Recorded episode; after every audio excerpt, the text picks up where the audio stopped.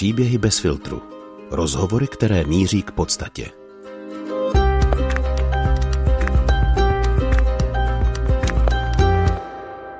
Filip Marek je muž mnoha profesí. Především je vrcholovým trenérem alpského lyžování. Trénoval české lyžaře na mistrovství světa a na olympiádě. Mimo jiné je ale také pěstounem svých vlastních vnuček. Dnes je člověkem s hlubokou vírou, ne vždy si ale uvědomoval boží přítomnost ve svém životě. Dříve si myslel, že mu patří všechno. Toho v roce 2000 přivedlo až do vězení. Byl odsouzen na pět let. Tou dobou měl manželku a dvě dcery. Co bylo jeho největší dno, na které si sáhl? Jak se dá po takové zkušenosti vrátit zpět do života? A co všechno musíte změnit? Nejen tyto otázky zazní v dnešním díle příběhů bez filtru. K jehož poslechu vás zve Jaroslav Tomáš. Ještě předtím, milí posluchači, zvu také k podpoře našeho podcastu. Můžete tak učinit například na platformě Hero Hero, kde vám za odměnu nabízíme bonusový obsah. A teď již příjemný poslech.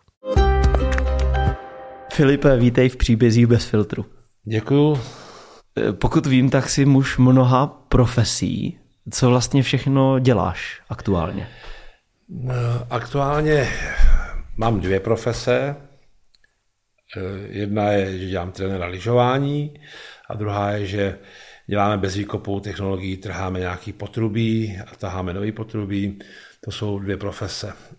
Ale pak mám, nevím, co to profese, pak jsem děda, otec a věčný dělník. My se budeme eh, v dnešním díle bavit především o té tvé zkušenosti s vězením. Ale mě by teďka zajímalo, jaký byl ten tvůj život před touto zkušeností. Jak by si hodnotil sám sebe? Před vězením já jsem byl vychovaný jako ateista. Byl jsem, jsem narozen v roce 68, to znamená tvrdé normalizační 70. letech, kdy prostě tady morálka nebo dost se nebo v té naší výchově byla ta morálka tak trošičku zvláštně pojatá a nějak jsem si vzal nějaké špatné příklady. Takže byl jsem jako ateista, sportovec a byl jsem vychovaný tak, že vlastně všechno mi patří. Že tím, že co si vlastně vydobudu sám, tak to vlastně jako by je moje. Což mě trochu na té cestě životem zavedlo do zajímavých nebo nehezkých zákoutí, které se potom skončily v tom vězení. Jaký jsi měl hodnoty tou dobou? Hodnoty eh, moc, bohatství, peníze, auta, eh, tak jako 80% světa před třicítkou. Opravdu ta, to, ten svět mě, ten svět mě zamotal hlavu a peníze, moc a nějaký úspěch nebo uh, závist nebo být něco, být někdo, být něco nebo být někdo. To bylo to, po čem člověk prahnul. A co jsi vlastně dělal? Přesně. Dělal jsem, měli jsme v Roketnici, jsme měli nějaký obchod, trošičku nějaký velký obchod eh, v Semilech, trochu stavební firmu, ode všeho něco a nic pořádně. A snažil jsem se jeden průšvih eh, lepit nebo záplatovat nějakým druhým a nedokázal jsem v tom prostředí, i v tom podnikatelském prostředí, být důsledný, nedokázal jsem vlastně jít za jednou věcí. Ten záběr byl hrozně velký, takže měli jsme, vydražili jsme v privatizaci nějaký obchod, k tomu jsme rozběhli velkou obchod s nějakým zbožím, k tomu dobíhala nějaká stavební činnost, bylo toho moc. A tou dobou už si poznal manželku? Nebo... Ano, manželku, vlastně s manželkou se letos na podzim budeme spolu 40 let, protože je to zvláštní, my jsme se seznámili jako velmi mladí v 15 letech a jsme spolu stále. A manželka celou tu cestu vlastně prošla vedle mě i ty mý eskapády podnikatelský a ty a nějak se zůstala se mnou celou dobu. Možná tedy teď přejdeme rovnou k těm eskapádám, jak říkáš. Co se vlastně stalo, že si musel pak nastoupit výkon trestu? My, my jako, já jako firma jsme zkrachovali v 94. roce a e, v 90. To, ta in, konkurs nebo to vyrovnání toho krachu trvalo dva roky a při této, v této době jsem začal trochu podvádět, takže jsem měl nedoplatky na daních a nějaké podvody e, z daní z přidané hodnoty a to mě zavedlo vlastně až do vězení, že jsem se neživil čestně, ale podvody. Tak to možná bylo, eh, ty tvoje hodnoty se v tom promítly. Samo, samozřejmě, měl jsem, měl, jsem, eh, měl jsem pocit, že vlastně za to nemůžu já, za ten krách, ale že mi ten stát něco dluží a že si to mám právo si to vzít zpátky. Takže si musel nastoupit do vězení potom. Ano. Pamatuješ si, jak se to dozvěděl, že budeš muset? Pamatuji. Ten proces, ten proces celý, nebo celá ta doba trvala čtyři roky. Tak já jsem od roku 96 jsem čekal nástup trestu až do roku 2000, což bylo dlouhý období, kdy jsem si začínal pomaličku rovnat hodnoty protože s každým projetím policejního vozu jsem si představoval, že už jedou pro mě a že už jdu do toho nástupu. Já jsem celou tu dobu to, že půjdu do vězení, tajil před tou svojí ženou a před tou rodinou. Oni o tom nevěděli. Až když mi v únoru 2000 přišel dopis s nástupem trestu, který byl posledního března, tak jsem to vlastně někdy 15. března sdělil manželce. Netušil jsem, že ta už se se mnou chtěla rozvíst, protože se jí ty mé hodnoty toho mého žití nějak nelíbily. Ale vlastně, když jsem jí to sdělil, že jdu do vězení, tak když mi to zpětně vyprávěla, tak říkala, že člověk se v takové situaci neopouští a zůstala se mnou nebo zůstali jsme spolu. A to bylo, to bylo zajímavé, protože to vlastně změnilo zbytek toho života, který žijeme dál. Ty jsi také tou dobou měl děti? Ano, měl jsem dvě dcery. Jedný bylo 15 a druhý 3, 12, 11, 4 roky. 11, 15, Jak 11. to nesli oni? Asi to pro ně bylo asi to pro ně bylo bylo to pro ně těžký. Samozřejmě stud ve škole, stigmatování toho, že vlastně jeden z rodičů je ve výkonu trestu. Eh, měli to těžký.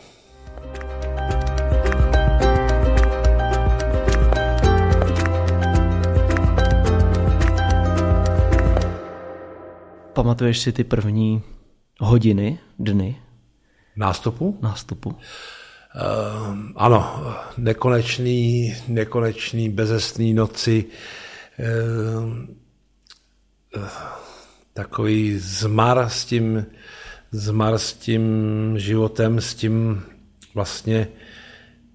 Zajímavé je, že člověk neustále myslí na to, že to je, že to je nespravedlivý, že že porovnává se s tím, že někdo jiný udělá větší podvody, větší ty...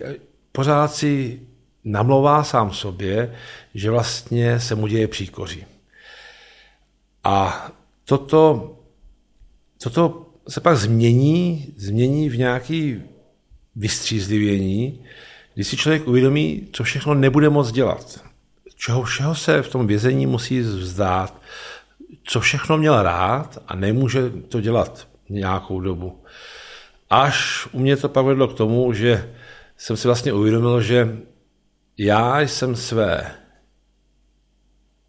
dneska tomu říkám hřivny, ale dřív dobra, které jsem mohl konat, jsem nekonal a dělal jsem něco jiného. Takže se to změnilo v to, že jsem začal opovrhovat sám sebou. Jak se to projevovalo, to opovrhování? Chtěl jsem skončit se životem. Připadalo mi to, že to je, že ten kámen, nebo že ten osud je tak těžký, že ho neunesu, tak jsem si myslel, že by bylo jednodušší to skončit. A do jaké fáze to až došlo, to tvoje uvažování? No, došlo to do fáze, když jsem hledal způsob, jak skončit s tím životem. Že jsem hledal způsob, jak se zabít. Jen pro upřesnění, kolik ti bylo let v tu chvíli? 33. A na jak dlouho? Takže Kristova léta? A na jak dlouho jsi nastoupil? Pět a půl roku. Mhm. Vrátíme se tedy k tomu, eh, jak jsi hledal způsob odchodu ze života? No, hledal jsem způsob, eh, vystavoval jsem se nebezpečným situacím, eh, tak, aby byl nějaký konflikt, abych v rámci konfliktu rvačky nebo něčeho, abych prostě mm, mi bylo tak ublíženo, abych skončil.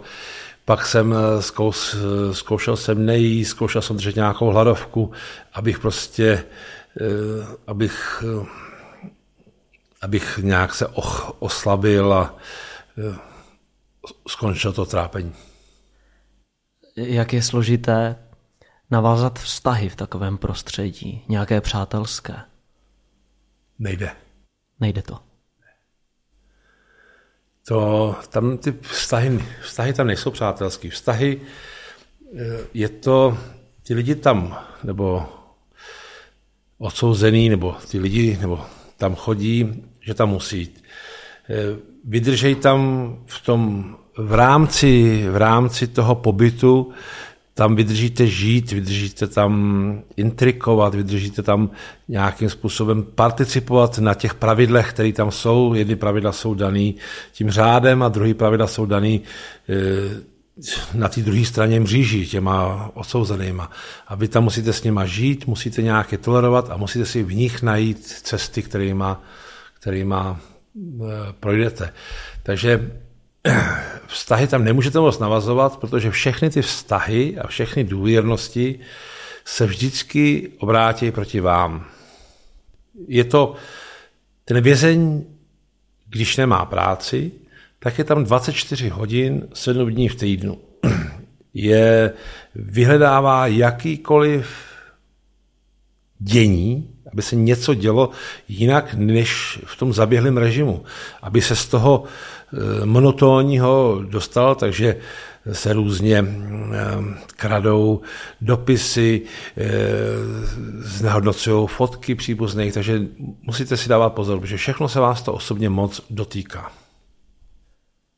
Co bylo to největší dno, co jsi zažil v tom vězení?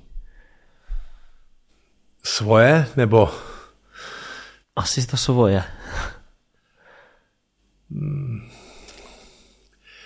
Moje největší dno bylo, že jsem se dostal do nějakého konfliktu s jedním odsouzeným, který tím, že jsem byl velký, silný, on si potřeboval takzvaně udělat jméno, tak mě vyprovokoval k nějaký rvačce a já jsem eh, se s ním nějak potkal na toaletách a rvačka vyústila v to, že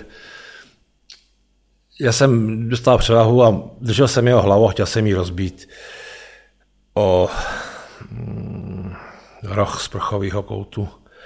Chtěl jsem ho zabít v tu chvíli. A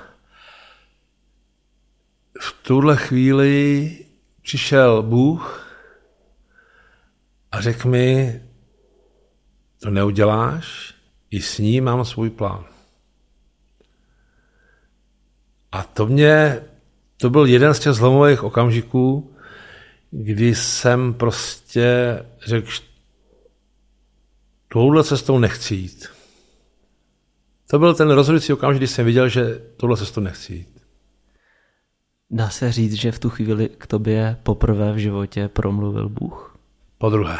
Po druhé. A co bylo to poprvé? Eh, poprvé jsem, to bylo asi, já jsem začal Boha hledat tím, že na pokoji se mnou byl jeden starý Rom, který chodil na ty duchovní cvičení, na ty duchovní setkání a na to. A pro mě navenek vypadal hrozně zbožně a připadalo mi, že tu víru jako předstírá. A já v té své jako namyšlenosti jsem řekl, dej mi tu Bibli, já si teda přečtu a logicky ti zdůvodním, že to je blbost. A začal jsem číst písmo a to mě právě dostalo do toho stavu, kdy jsem si uvědomil, že vlastně jsem měl konat dobro a nekonal jsem ho. A malinko jsem, nebo dost jsem se oporhoval, přestal jsem jíst a dostal jsem se do takového stavu, kdy jsem ležel na posteli, já jsem nedlouho a e, nedýchal jsem a měl jsem nějaký nízký tep a už jsem prostě chtěl jakoby, chtěl jsem zadržet ten dech tak, abych už, abych už se nenadech, abych už se neprobudil, abych už rovnou to a a v tom výkřiku vnitřním jsem křičel, bože, tak když teda je to tak hezký u tebe, tak proč tady musím být? Já už tak si nevím k sobě, já už tady nechci být. A Bůh v tuhle chvíli pro mě oslovil poprvé a řekl mi, Josefe, Josefe, ty neumíš trpět. Musíš se naučit trpělivosti, čekají tě ještě nějaký, čekají tě nějaký věci. První bylo to, že mi řekl Josefe. Pán, já jsem říkal, proč mi říká Josefe? Já jsem si myslel, že jsem ve vězení, že to je Josefe egyptský. A on pak v tom jednom rozhovoru mi řekl ještě Josefe Pěstoune. Tak to už jsem přišel, že by jako sám velký Josef byl nějaký můj kamarád nebo to. A tak jsem se ho ptal v tom výkřiku, jaký věci mě čekají. On říkal, narodí se ti dítě. Já říkám, nemůže se mi narodit dítě, žena se se mnou chce rozvíst. Všechno jsem podělal, všechno jsem zkazil, přece to už se ne, ne, nedá dát dohromady. E, tak to byla první věc. Druhá věc byla, že by řekl, postavíš nějaké věci. Já jsem říkal, jak nemůžu postavit věci? A to on říkal, když jsi tesař. A říkal, nejsem tesař přece, proč mi říkáš, že jsem tesař, nejsem tesař. A třetí věc byla to s tím pěstounem. No. Po pár letech, když mě propustili z vězení, tak v první práci, kterou jsem dostal, byla tesař, tesařina. Eh, dva roky potom se nám narodila celá Nikola a 25 let potom eh, jsme se stali pěstouny vlastních vnoučat. Takže ten příběh, to bylo první oslovení. A to jsem za, za, začal s Pánem Bohem komunikovat, začal jsem to písmo číst pravidelně, každý den jsem ho čet. Pak jsem zjišťoval, že ono je po každý trochu jiný, když ho čtu. Je stejný. No a pak se stal, ten zásadní zlom se stal právě s tímto incidentem v těch koupelnách, kdy jsem řekl, ne, já už nepůjdu takhle, už půjdu, už... Tam jsem uvěřil, že jestliže pán Bůh má každým nějaký plán i s tím klukem, s tímhle, kterým jsem já ten plán chtěl skončit, tak jsem uvěřil tomu, že má plán i se mnou. To bylo to, že to byl ten zlom toho okamžiku, kdy jsem teda uvěřil tomu, že jestliže má plán, pán plán s tímto, tak ho má i se mnou. A to byl ten zlomový okamžik.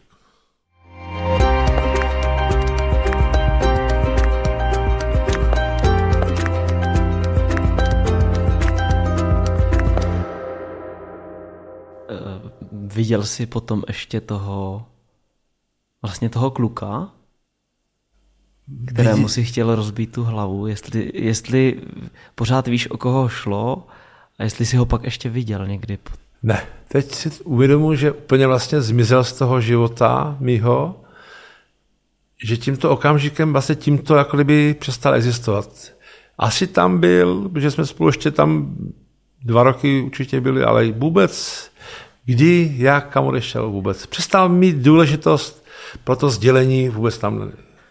Abych se v tom zorientoval, tak ten okamžik byl uh, tak v polovině toho výkonu trestu? nebo někde? Ne, na začátku. Na začátku. Na začátku. To bylo tak někdy tři, čtyři měsíce po nástupu toho trestu. Dost na začátku. Mně se vlastně ten výkon trestu, ten příběh je zvláštní, když jsem to vyprávěl v tom, že tu věznici stavil můj otec. Můj otec tam byl velitel a já jsem tam šel jako odsouzený. Otec tam v 68. ztratil víru, já jsem ji tam za 33 let později našel. A když to na to se dívám, tak je to tak, jako kdyby se tam přetrhla niť a pán Bůh ty konce vzal a ve stejném místě a ve stejném bodě ji navázal, aby pokračoval dál. Což prostě zas byl pro mě tak silný jako uvědomění si, že to prostě tak je, že ten příběh k němu mám velkou pokoru. Jak jsi naložil s tím objevením Boha na začátku výkonu trestu? Eh, změnil jsem se.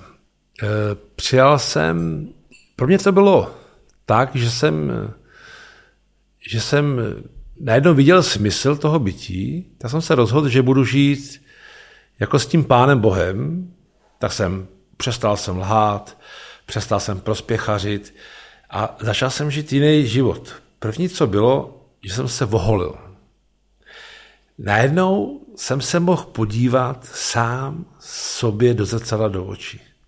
To byl tak fantastický pohled, že jsem tam viděl sebe a pamatuju si, jak jsem si voholil toho kníra a to a najednou jsem byl jiný.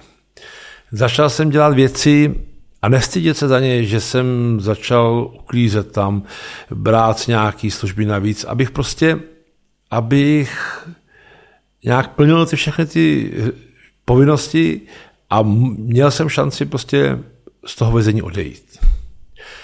Stal jsem se hrozně svobodným. Tím, že jsem se rozhodl, že nebudu lhát a že půjdu s tím pánem Bohem, tak jsem se cítil i za těma mřížema hrozně svobodně. Co na to spoluvězni? Uh, zkoušeli mě. Zkoušeli mě. Uh, nevím, jak to říct pošťuchu, ale ne jako, hmm, jak to říct, zkoušeli, kdy se změním, kdy, kdy něco udělám špatně, nebo prostě, jo, měli to jako takový, takový, měli to, jak, nevím, jak to popsat, ale prostě zkoušeli mě. Zajímavý, zajímavý, bylo to, že nakonec i s tím Romákem vlastně jsme byli na stejný, stejně naladěni. Já jsem najednou viděl to, že jak jsem byl, jak on se mi zdálo, že to je teatrální, že to je hraný, tak najednou jsem vlastně byl úplně stejně teatrálně hraně pro všechny ostatní, protože mě to, mě to bylo blízký, takže zkoušel mě, ale mě to nevadilo, já jsem ve své podstatě, nebo opravdu dost ten život v, tý, v tom vězení se, nebyl jsem nikdy mnichem, ale podoval jsem nízkému životu v celách. Já měl obrovský čas na modlitbu, na rozjímání, každodenní růženec, po chodbě, eh, když jsem chodil po chodbě od jednoho zamřeženého okna k druhému a modlil jsem se růženec a vždycky jsem četl jsem hodně, mělo to, ten čas se najednou přetvořil úplně jinak. Nedokážu popsat, jak. A je teda pravda, že někdy v tomto světě, který je uspěchaný, si říkám, ten čas tam nebyl tak špatný, že se dal dobře využít. Jo? Že ho nějak jako, ne, že by se mi stýskal potom, to rozhodně ne, ale vím, že to nebylo marný. Jak to vnímala tvoje manželka a děti? Jak to vůbec je eh, v tom vězení? Kolikrát se můžeš výdat s rodinou a tak? V tom vězení ty náštěvy jsou jednou za tři týdny. Jednou za tři týdny, myslím, že tři hodiny. Tři hodiny, takže po 21 dnech eh, vy si dáte žádanku na čtyři osoby, které přijedou do návštěvní místnosti, kde vás sedí třeba deset těch odsouzených, s těma těma tam si povídáte. Tak to samozřejmě vy je chcete vidět, protože jim chcete sdělit hrozně věcí. Když to vidím dneska zpětně a abych byl upřímný, nikdy jsem se na to dětí nezeptal, protože si myslím, že to nebylo úplně fér jako rodiče je tahat do toho prostředí, ale asi to tak nějak, asi tak mělo být, nebo prostě tam chodili a e, tomu odsouzenému to určitě dává ten cíl, abyste viděli, že se máte pro co, jakoby, pro co žít, tak je to pro něj důležitý. Ale jak to na ně působilo, nevím. Když tam jezdila moje maminka, tak ta z toho byla, ta z toho byla trochu rozpačitá. Říká, já tady jsem s těma ženskýma starýma potetovanýma, tamhle čekám na té bráně, no to je hrozný, tak jako bylo to pro ní těžký, ale ta rodina jako manželka a děti to nějak vnímali. Nikdy jsem se je, je na to upřímně neptal radši. A poznali tu změnu u tebe? Ano, změnu poznali. Změnu poznali. Eh, manželka vůbec. Náš tak se změnil, protože my jsme si pak začali psát. Já jsem psal docela hezké dopisy. Manželka se na ně těšila.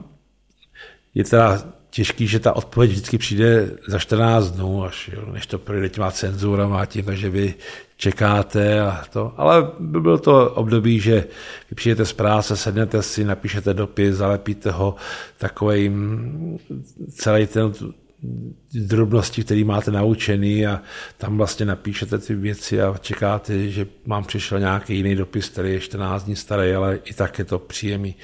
A ta, tu změnu poznali, maminka si myslela, že jsem se zbláznil, ale žena za to byla ráda. Trochu po propuštění trochu se bála nebo nevěděla, jak to vlastně je, ale byla za to ráda. Eh, manželka je věřící nebo ne? Ne, manželka není věřící. Manželka je ateistka, tak vychovaná, eh, ale jako víru i současnou mou víru praktikující toleruje velmi hezky.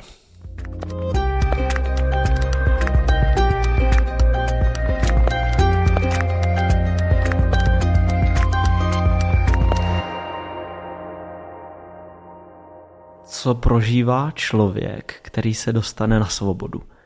Ještě po takové konverzi. Nechápe svět. Nechápete svět, nechápete kam ty lidi spěchají. Eh, vůbec teď to pro vás je nepochopitelný, proč, proč některé věci dělají. Trochu rodina, je to na vás všechno hrozně uspěchaný, protože tam ten čas se za, za, za, zastaví vlastně.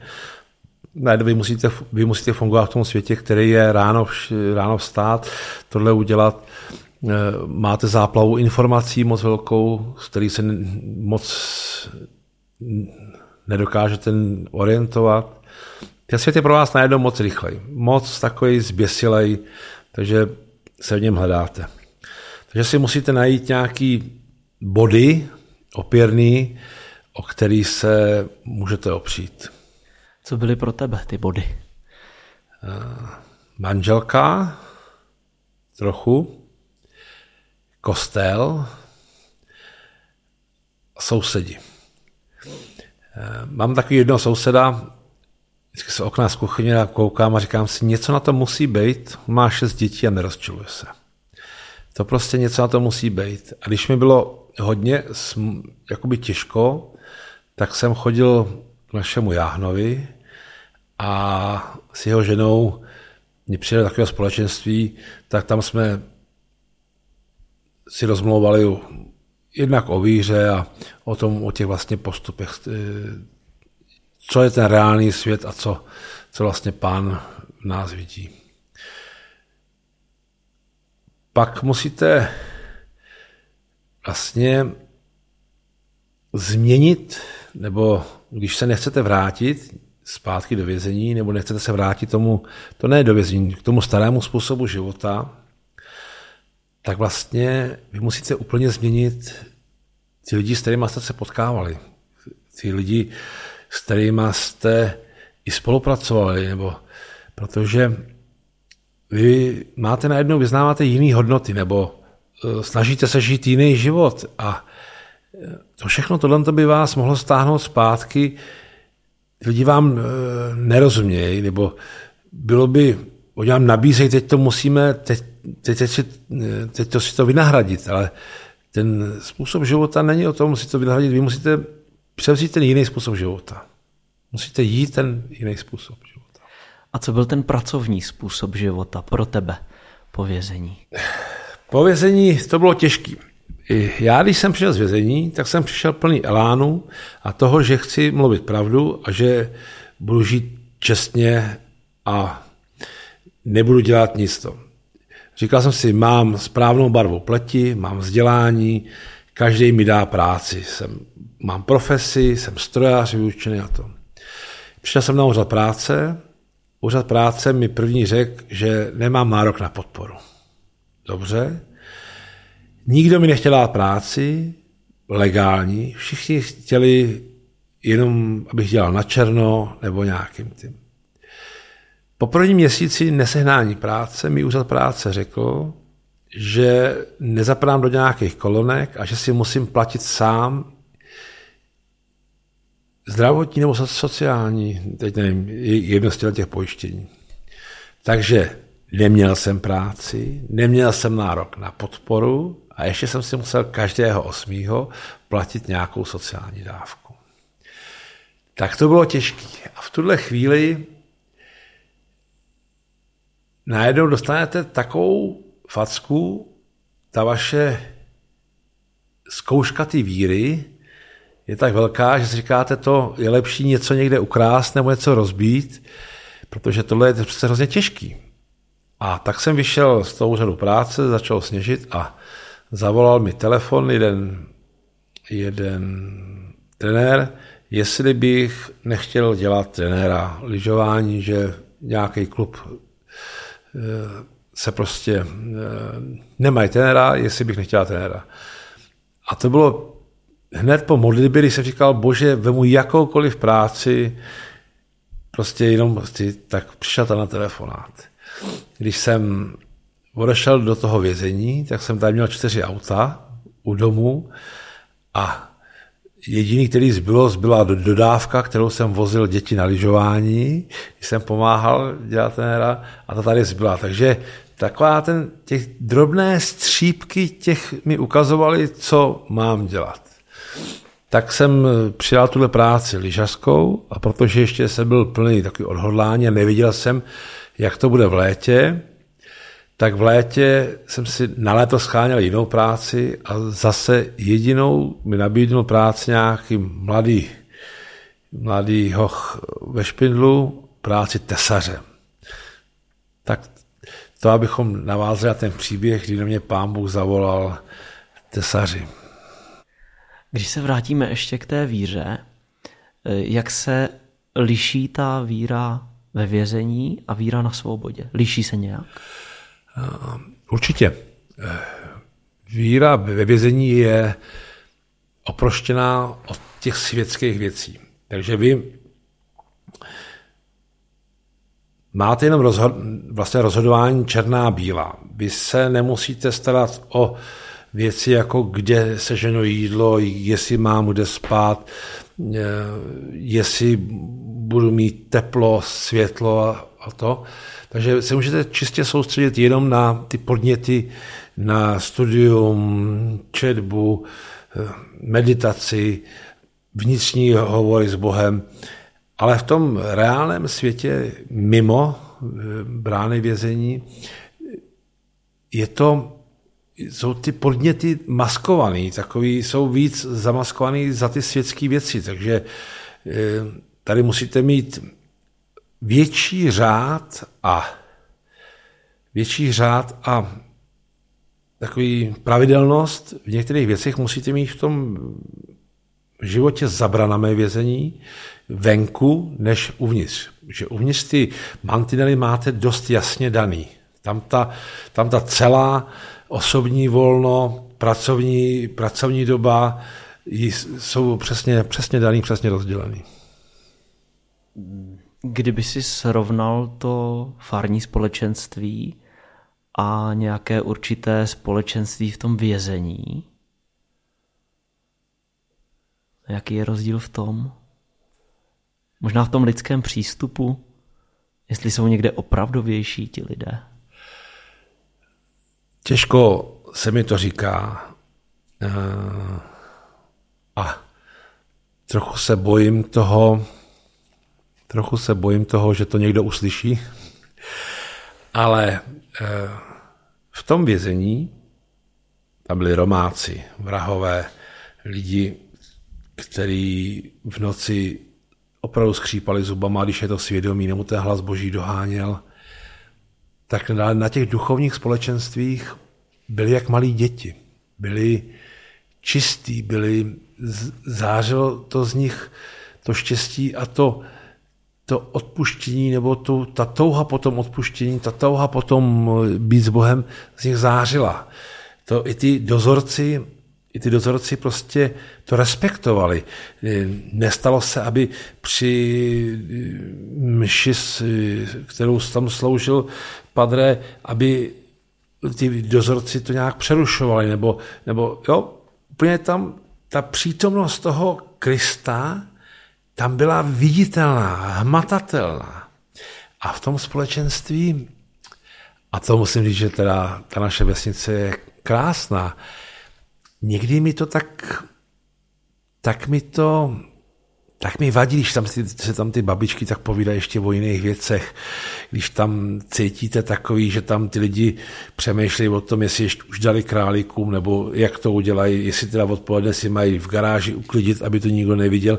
Takový to je, nechci vůbec eh, to posuzovat nebo to, ale někdy říkám, když šlo to duchovní společenství přes ten vězenský prostor, přes tu jakoby ten náves, tak bylo vidět tu boží lásku.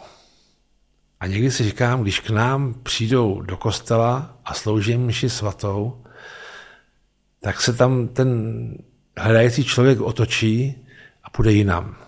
Protože tam nevidí zářit tu lásku a to odpuštění, to, že tam jdeme protože tam chceme být s tím naším kamarádem. To mi tam chybí. Jaký je pro tebe Bůh? Eh, Bůh? Eh, Bůh je pro mě šéf, to, je to otec, je to kamarád, je to přítel. Je to přítel, kterýmu můžu říct všechno. Můžu mu říct, co mě bolí, můžu mu říct, Eh, kolikrát mu i vynadávám, když se hádáme, říkám, ty jsi mi pro mě neudělal tohle, mohl si udělat toho víc. A je to opravdu, takže mu můžu říct všechno, svěřuji se, svěřuji se. I, nevím, jestli to řekl správně, i mu vzdoruji, říkám, ty dáváš mi dobrý cesty, ale tahle by byla možná nebo dávám Pánu Bohu návrhy těch cest, ale pak nakonec stejně přijmu ti, který mi Bůh poslal. Mám k němu respekt, nebo jak to... Asi ta rovina toho otce je velmi láskyplný otec, který, který má pochopení a který, který mě miluje z té podstaty, že jsem, ne proto, jaký jsem. Neseš si v sobě ještě něco z té své minulosti? Jestli z té minulosti před vězením pořád máš třeba s něčím problém, co jsi měl předtím, anebo jestli se to celé obrátilo, ten život? Myslím si, že se obrátil celý. Co je dneska pro tebe nejdůležitější? Stále hledám. Stále hledám Stále hledám smysl toho, proč tu jsme. Eh, nejdůležitější deska pro mě je, abych tu byl, když mě ty moji blízcí potřebují. Zjistil jsem, že jim nemůžu dát nic víc než svůj čas. A snažím se dětem, vnoučatům i manželce dát svůj čas, aby, když něco potřebuji, aby to nebylo, že, že nedostanou tu odezvu. A nejdůležitější, těžko se to popisuje, já stále nevím, nevím, kam směřujeme, nevím, jestli eh, představa eh, jestli to nebe, kam chceme dojít, jestli je modrý nebo žlutý, to nevím, ale eh, vím, že důležitý pro mě je žít ten život tak, když měl pohřeb soused Paulu Joska, tak na jeho pohřeb přišlo 400 lidí. 400 lidí. Na vesnici 400 lidí už jim neměl co dát. 400 lidí mu přišlo se s ním rozloučit. Tak jsem si řekl, že chci žít tak, aby až jednou umřu, aby tam přišla aspoň třetina. A to je z dnešního dílu příběhů bez filtru vše. Pokud chcete slyšet něco více o Filipově roli pěstouna a trenéra, můžete nás podpořit na platformě Hero Hero, kde také najdete bonusový obsah. A to nejen k tomuto dílu. Od mikrofonu se loučí a za spolupráci Haně Kašpárkové a Antonínu Kánskému děkuje Jaroslav Tomáš.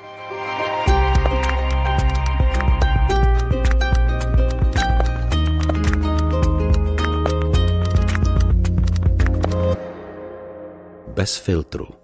O zásadních věcech otevřeně a bez předsudků. Najdete nás v podcastových aplikacích na Facebooku, Twitteru a Instagramu bez filtru pomlčka podcast. Chcete nás podpořit? Info na webu bezfiltrupodcast.cz